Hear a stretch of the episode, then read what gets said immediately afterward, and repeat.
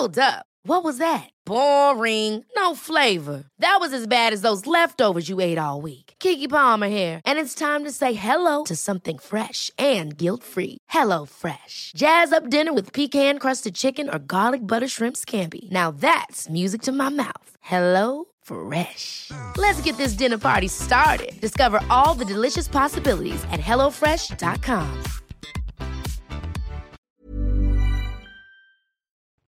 Hi, everyone, and welcome to Devraga Personal Finance, episode 73. In this episode, I will discuss ways in which you can measure your financial security.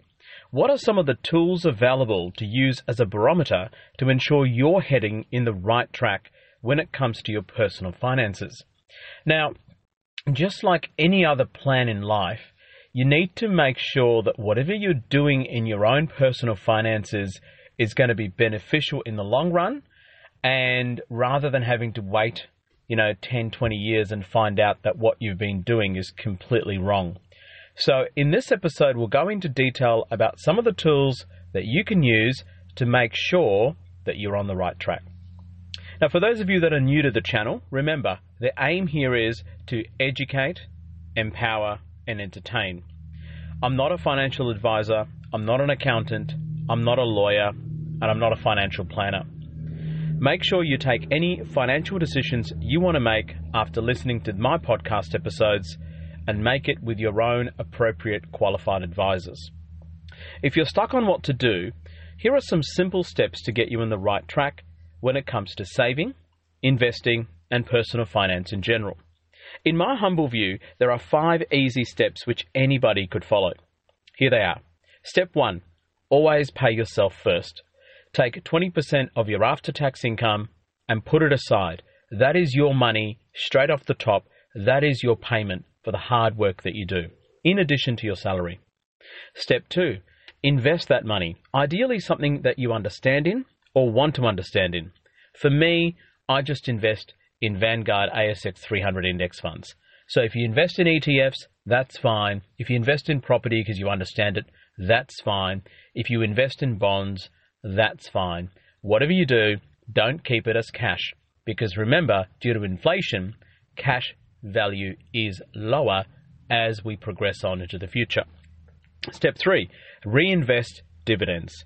What does that mean? Well, when you invest in assets, they produce an income.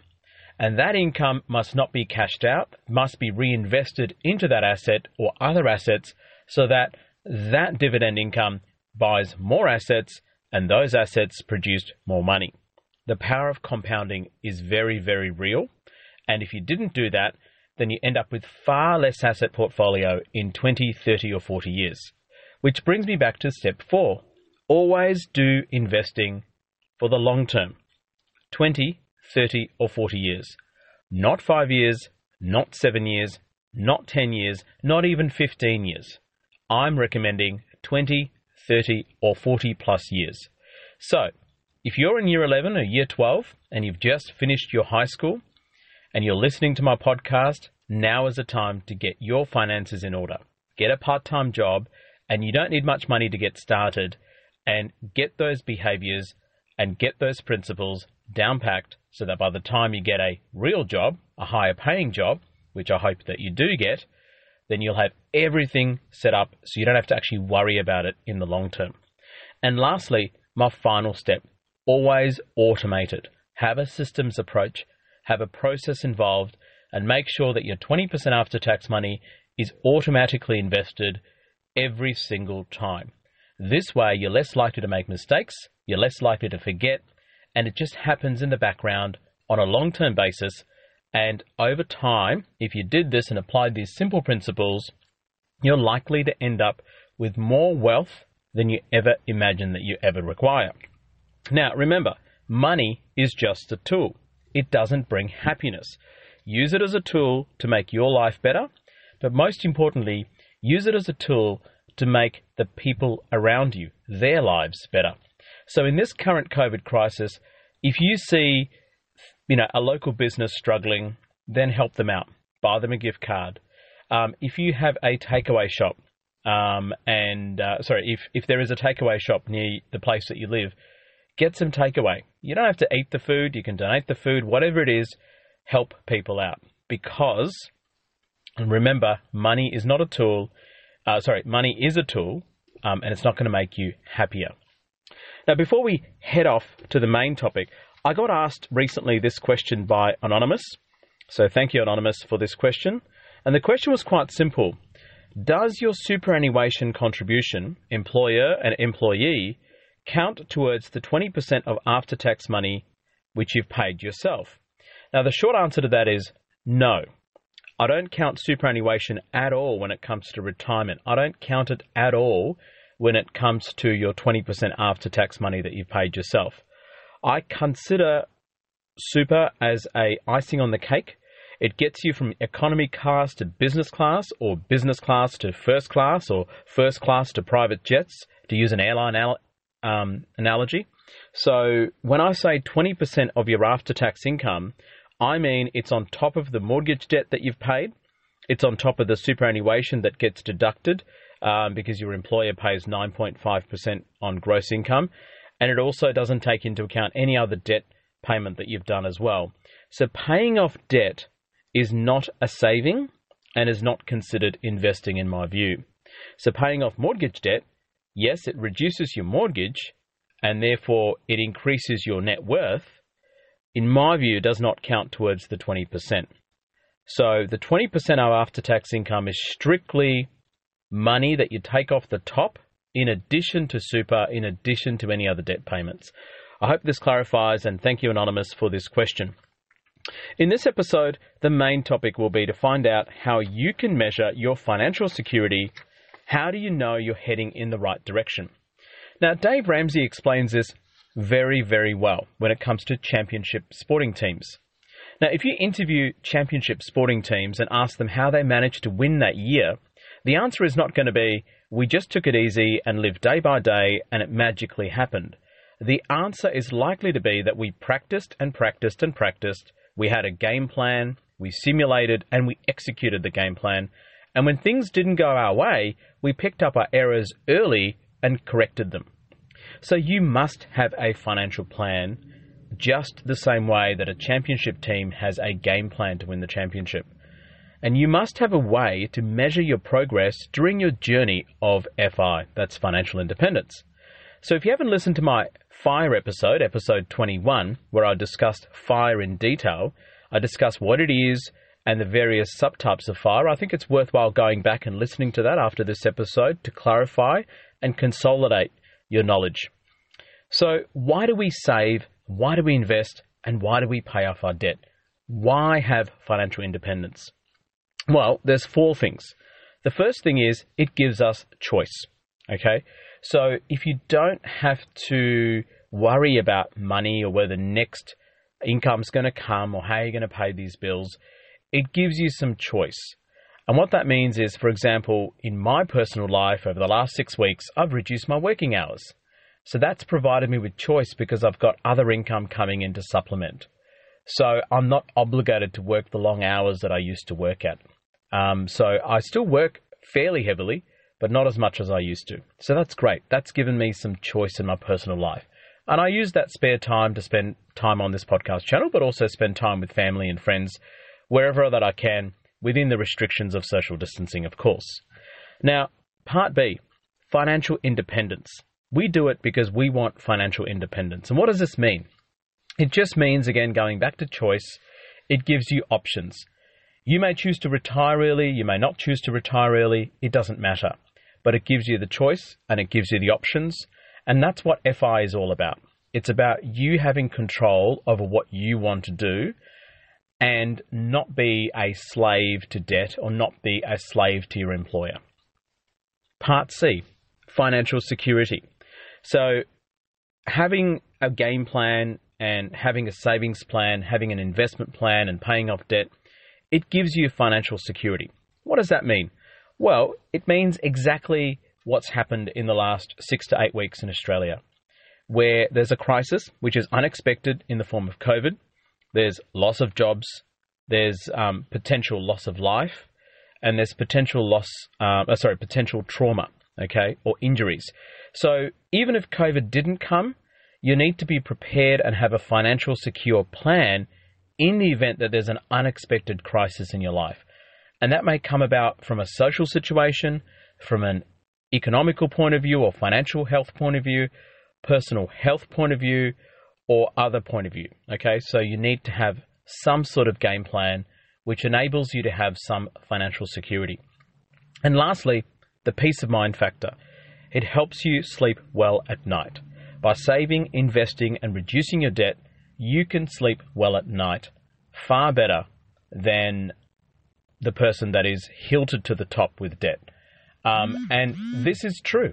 Um, if you talk to people that are debt free, they are far more carefree, they are far more relaxed, and they're far less worried about finances than the person that has a mortgage debt of one or two million dollars, for example.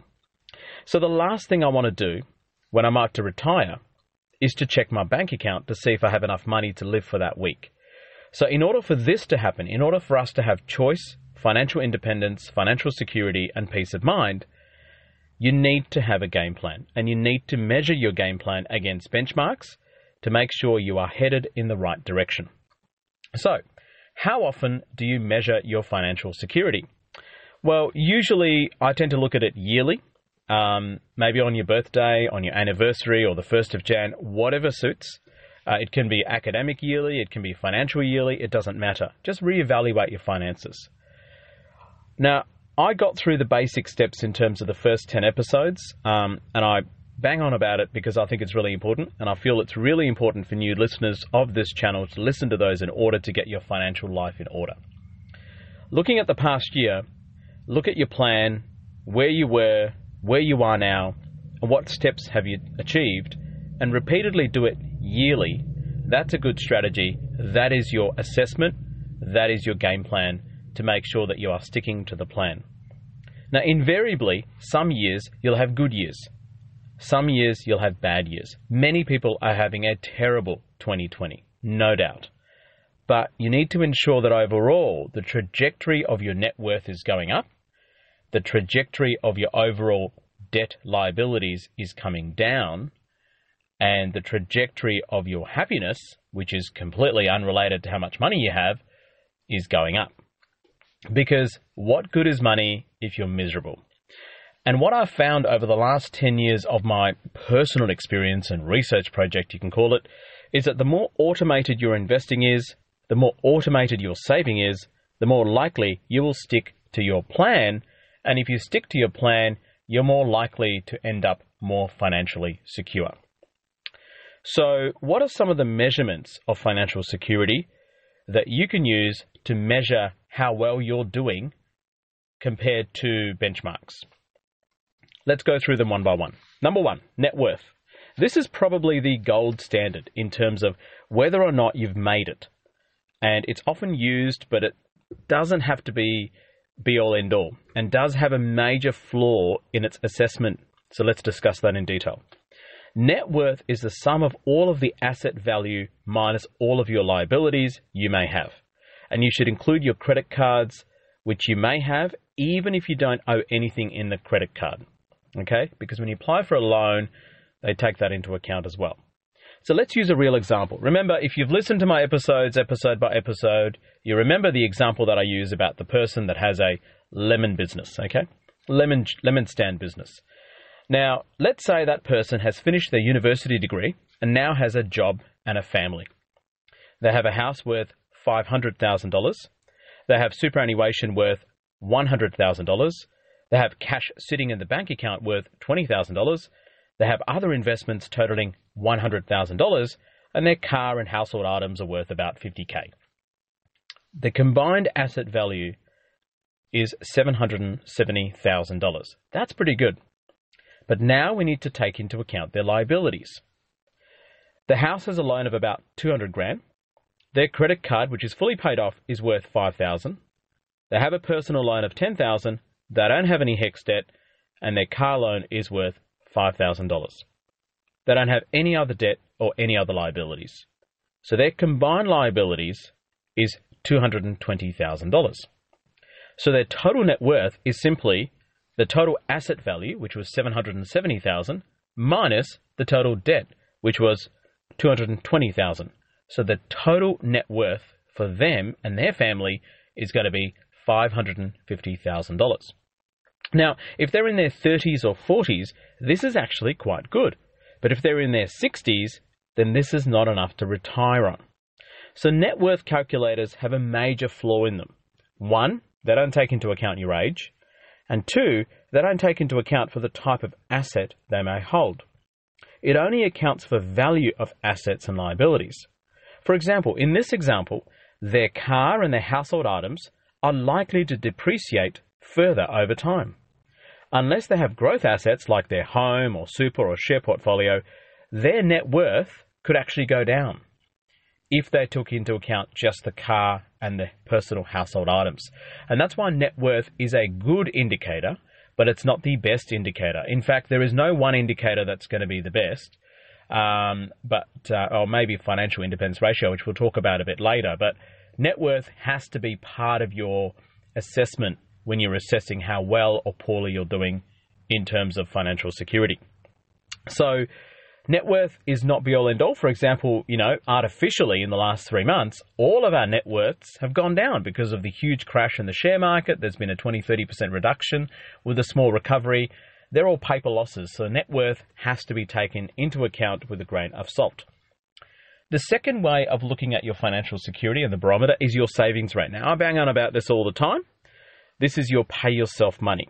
There are two main ways to look at this savings rate with gross income and savings rate with net income.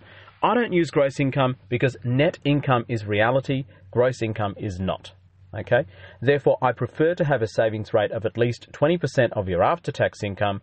Now, if this is too much initially, start low and go slow, but you may ramp it up to 20%. I've found otherwise, it may not make it your worthwhile for retirement.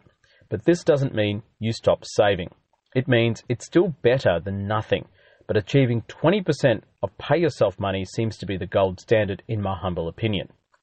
So, if your total household income is $5,000 per month after tax, then you must aim to save $1,000 out of that and invest it.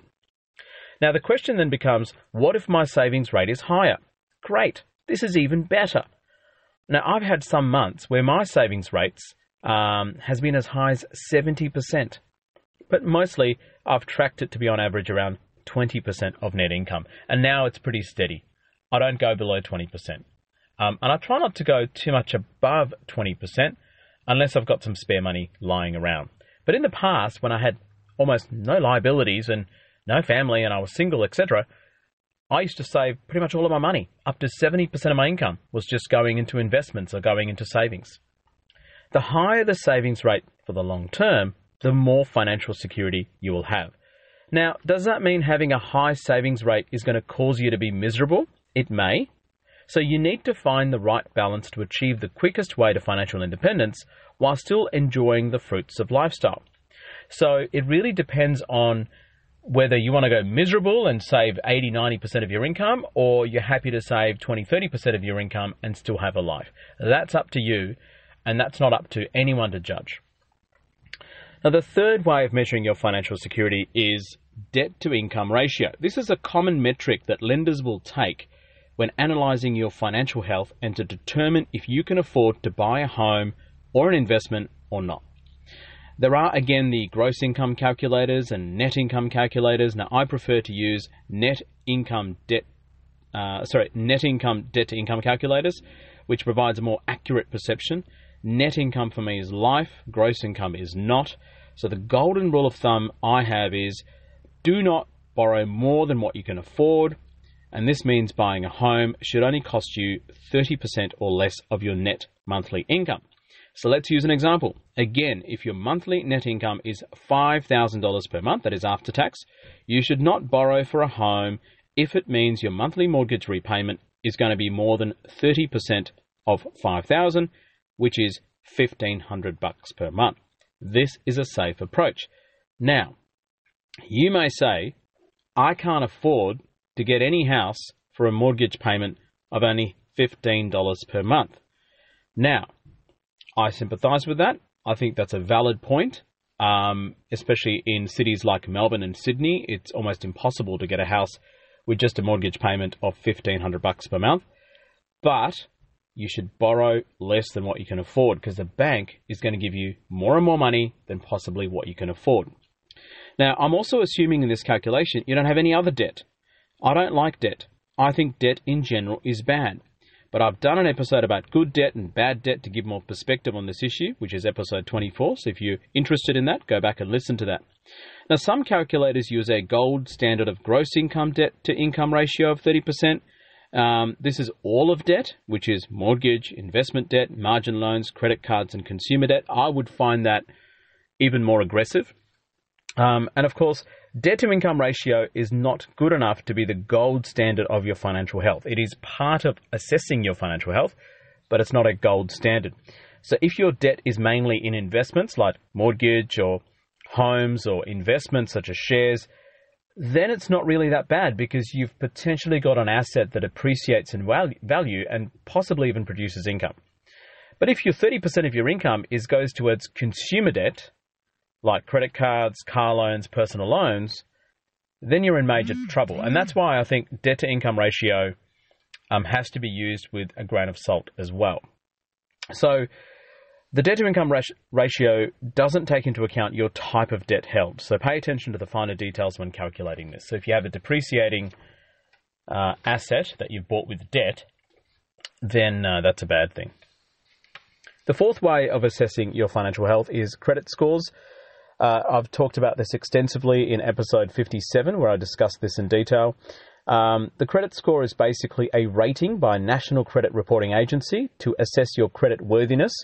Basically, it's a score which assesses whether you're worthy to borrow money.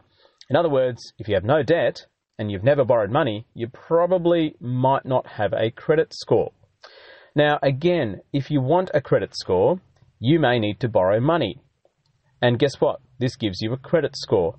And to improve it, you need to pay off that money and then borrow again. And the cycle keeps going on and on and on. So if you don't borrow money, you may not need or even have a credit score, which means some businesses thinks you're not actually credit worthy, which is ironic because if you have no debt and a high income, you're way more financially secure than the Jones down the road who's borrowing money to their neck and are down, you know, drowning in debt and probably have a good, good credit score. So that's the biggest flaw with credit scores. So the credit scores alone are not a great indicator of your financial security, but is often used by other businesses when it comes to lending you money or to do business with you.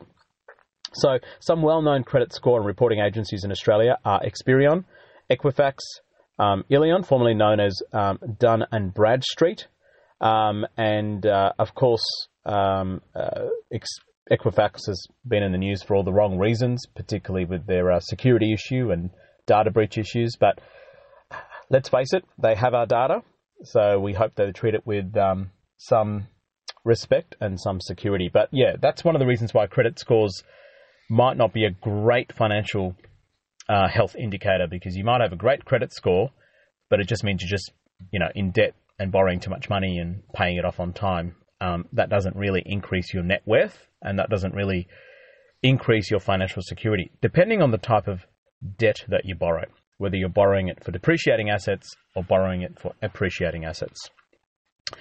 Now, the other way of measuring financial security, and I guess this is very relevant for today's COVID world, is emergency funds. So I've discussed this before quite a few times. Uh, there are two main types of emergency funds. One is the immediate emergency fund, which is $1,000 and the second one is a three to six months worth of emergency uh, um, to cover your expenses. In my my sort of experience, I prefer you cover your income for three to six months, or if not twelve months, if possible, rather than just cover expenses. Now, whichever way you you know skin the cat, so to speak, um, you know you might have six months worth of income which covers you for 12 months worth of expenses that's fine but i just find that um, having three to six months worth of income or 12 months worth of income is far better than having three to six months worth of expenses or even 12 months worth of expenses.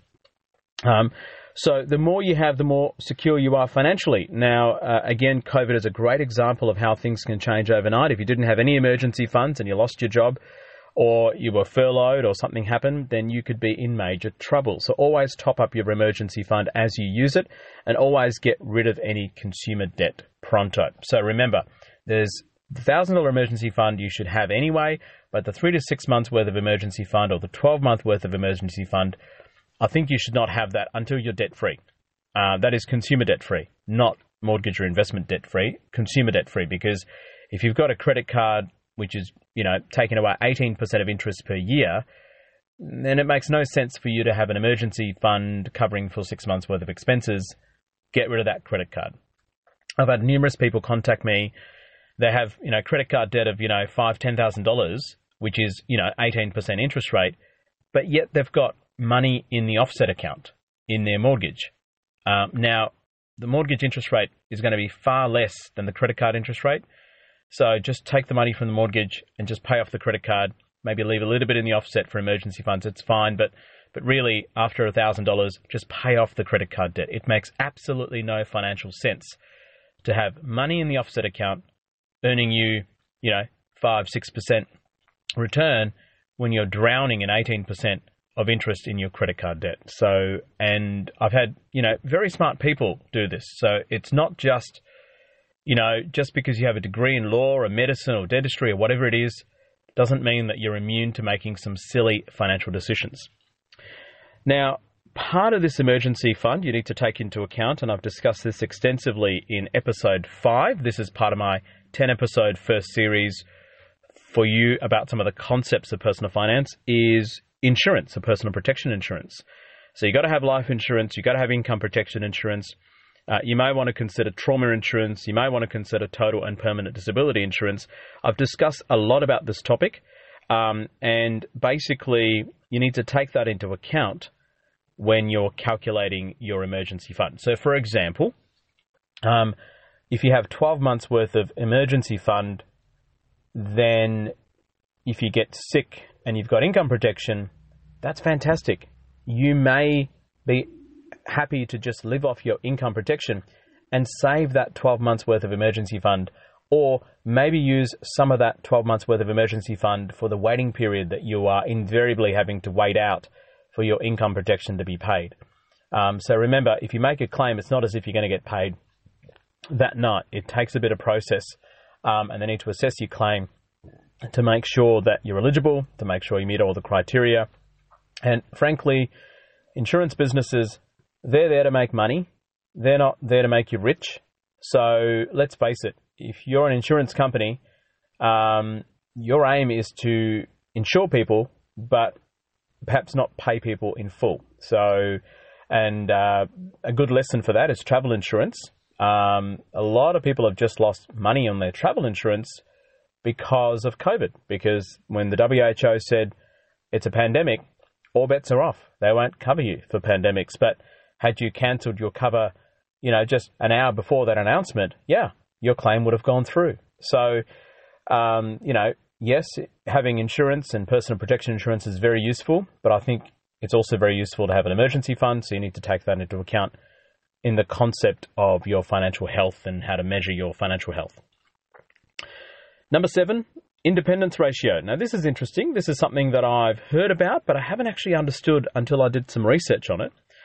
Um, and I think this is probably the most relevant, um, to be honest. Again, it's not the best indicator, but it is probably the most relevant indicator, and it's a good indicator in my view. And essentially, it's a financial freedom calculator. Uh, it measures your financial health by calculating the income generated by your assets and the percentage of cost of living it would cover in the event that you can't work. So the higher the ratio, the better. So I'm going to use a simple example to work this out, so bear with me. And I'm going to use, I know this is kind of dodgy, but I'm going to use gross income because it just makes it a lot easier to explain it. Um, but you can work it out with net income if you'd like. So assume that you earn $100,000 pre tax income every year. That's your salary, that's your wage. And you save 20% of that income. Again, I'm going to use gross. So you're going to save 20% of the $100,000 and that's your pay yourself money. I'm just doing it for simplicity purposes, so bear with me. You have an investment property with a rental income of about $15,000 as well. So that's the rent that you're getting from your investment property. And you also have about $300,000 in investments, which is in, let's say, in the stock portfolio, generating around 4% of income via dividends, which works out to be about $12,000 per year. So your side income or income generated by your assets is 15,000 rental income and $12,000 per year in share market dividend income. Now, I'm assuming you don't have any debt, right? Just make it very, very simple. So here are the numbers again $100,000 of income, 20% you put aside, you save that. You have an investment property giving you $15,000 in rental income per year, and you've got a stock portfolio giving you 4% dividend worth about $300,000. So the dividend works out to be about $12,000 per year. So your total side income, in addition to your salary of 100,000, is around $28,000 of side income. Okay, so your total income becomes $128,000, which is pretty good.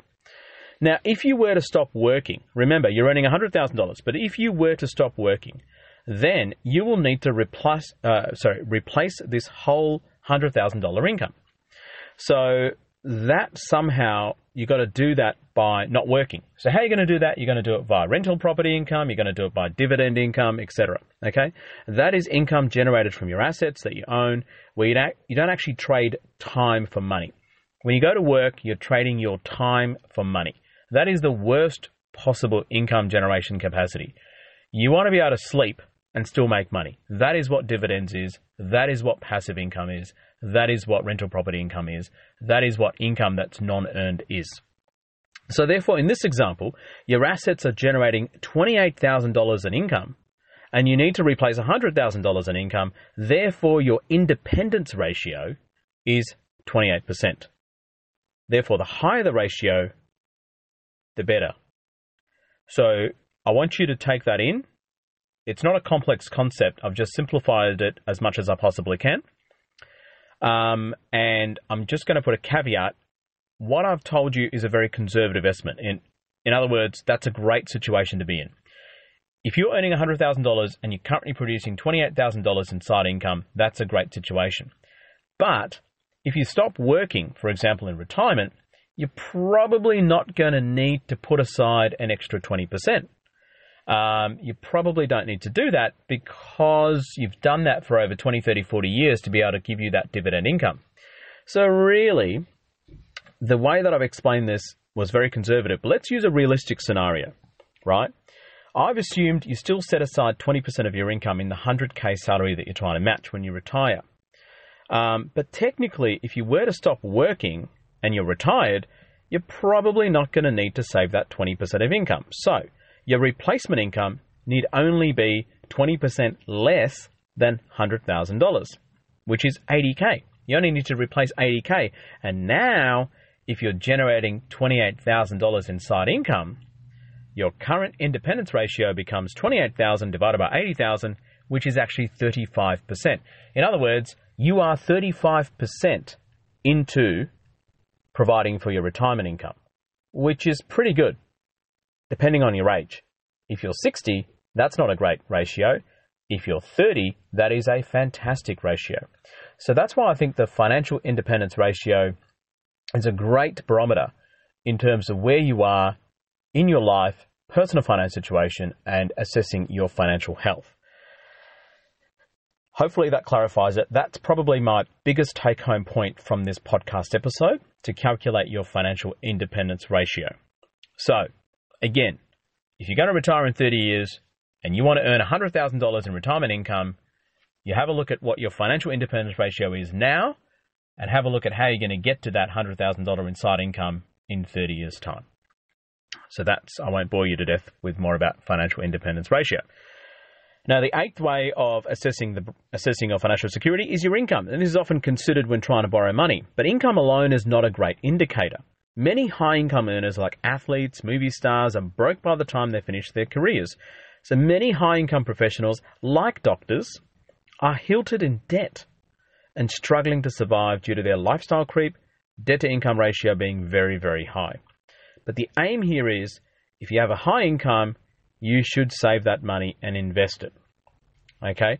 So if you have a high income, applying the timeless principle of taking 20% of after tax income putting it aside and investing it and reinvesting it, reinvesting the dividends and doing it for the long term, that's a timeless principle that you can use whether you're a McDonald's checkout operator or the McDonald's burger flipper or whether you're a orthodontist earning, you know, a million dollars a year. That concept is applicable to everyone um, to get their financial affairs in order. So, those are the eight ways that you can assess your financial health. Those are the eight ways to use as a barometer in order to make sure that what you're doing is correct or in the right track. Um, and like I said, you're going to have good years and bad years in terms of your financial health. But overall, the trajectory has to be your net worth has to keep going up and your net debt has to keep coming down. And of course, your happiness factor has to keep going up. And again, revisiting those issues, we're doing this because we want choice in life, we want financial independence, we want financial security, and we want peace of mind. Um, that's the four main reasons why we're doing it. So that's why my five principles that I've used in my life and tried to simplify as much as I possibly can that is, pay yourself, invest, reinvest dividends, long term investing, and automation is pretty self explanatory. It can be utilized um, in any profession. It can be utilized if you're 16 years old flipping burgers at Macca's. It just works. Um, and of course, that's just my opinion. Um, and this is because it's my podcast, and therefore my opinion is the most important. Ha ha ha.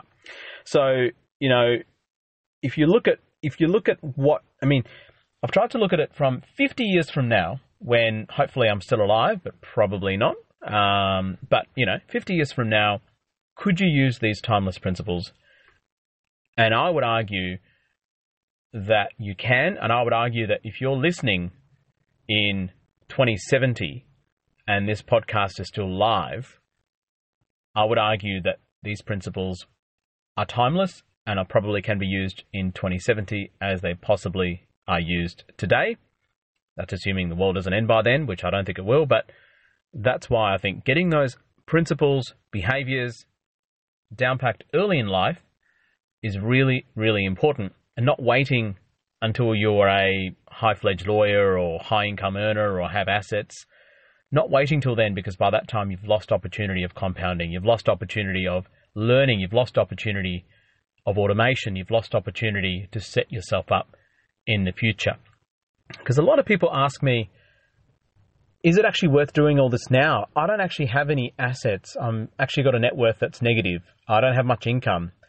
So why don't I just worry about this when I get a good job or when I have a high income or when I have some assets to worry about? And I think that's a very dangerous way to look at things. Um, I think you need to start worrying about it and learning about it today, even if you don't have a high net worth. Um, and I think if you look at the people that have high net worth today, they've already got all this down packed earlier in their life, and therefore they don't have to worry about it later in life. And uh, you know, people like Ray Dalio, Warren Buffett, Bill Gates, who have immense wealth, but they've already thought about all this younger in life. Um, and I think if you miss that opportunity, I think you've got a great risk of not actually learning it ever, because learning something like this, at the age of 35 or 45 or 55, is far more difficult than learning about it when you're 15, 20, 25. So that's about it for this episode. Um, and measuring, you know, financial health and security is very important. There are a number of strategies and concepts which can be employed to do this, and I find a single strategy is not useful. So you need to use multiple strategies and formulas to measure your financial health because that's the best way to go. And just recapping the strategies net worth, savings rate, debt to income ratio, credit scores, emergency funds, including insurance, independence ratio, and total income. Um, and let me just finish up this episode by this quote, which was very, very poignant by an American theologist. I hope I'm pronouncing it right, known as Reinhold. Um, Grant me the serenity to accept the things I cannot change, but the courage to change the things that I can, and the wisdom to know the difference. So when it comes to finances, you need to change what you can control. You need to manage what you can't control. And you must know the difference. So thanks for listening. Remember to like Devraga Facebook page online. Um, shout out to the questions and comments, and thank you, Anonymous, for today's question about super being included as part of your pay yourself money. And thank you for those that are suggesting topics. I am working on further topics, um, which I will get around to. Remember to share this channel with family and friends via castbox.fm, Spotify, Google Podcasts, or devraga.com, or you can just Google it. Um, and remember, always pay yourself first. Take that 20% of after tax income and put it away and invest it for the long term. So, once again, thank you very much for listening. This is Devraga Personal Finance, episode 73. And as always, make sure you stay safe. Hey, it's Danny Pellegrino from Everything Iconic. Ready to upgrade your style game without blowing your budget? Check out Quince. They've got all the good stuff shirts and polos, activewear, and fine leather goods, all at 50 to 80% less than other high end brands. And the best part? They're all about safe, ethical, and responsible manufacturing. Get that luxury vibe without the luxury price tag. Hit up quince.com slash upgrade for free shipping and 365 day returns on your next order. That's quince.com slash upgrade. Hold up. What was that? Boring. No flavor. That was as bad as those leftovers you ate all week. Keke Palmer here, and it's time to say hello to something fresh and guilt-free. Hello Fresh. Jazz up dinner with pecan-crusted chicken or garlic butter shrimp scampi. Now that's music to my mouth. Hello Fresh. Let's get this dinner party started. Discover all the delicious possibilities at hellofresh.com.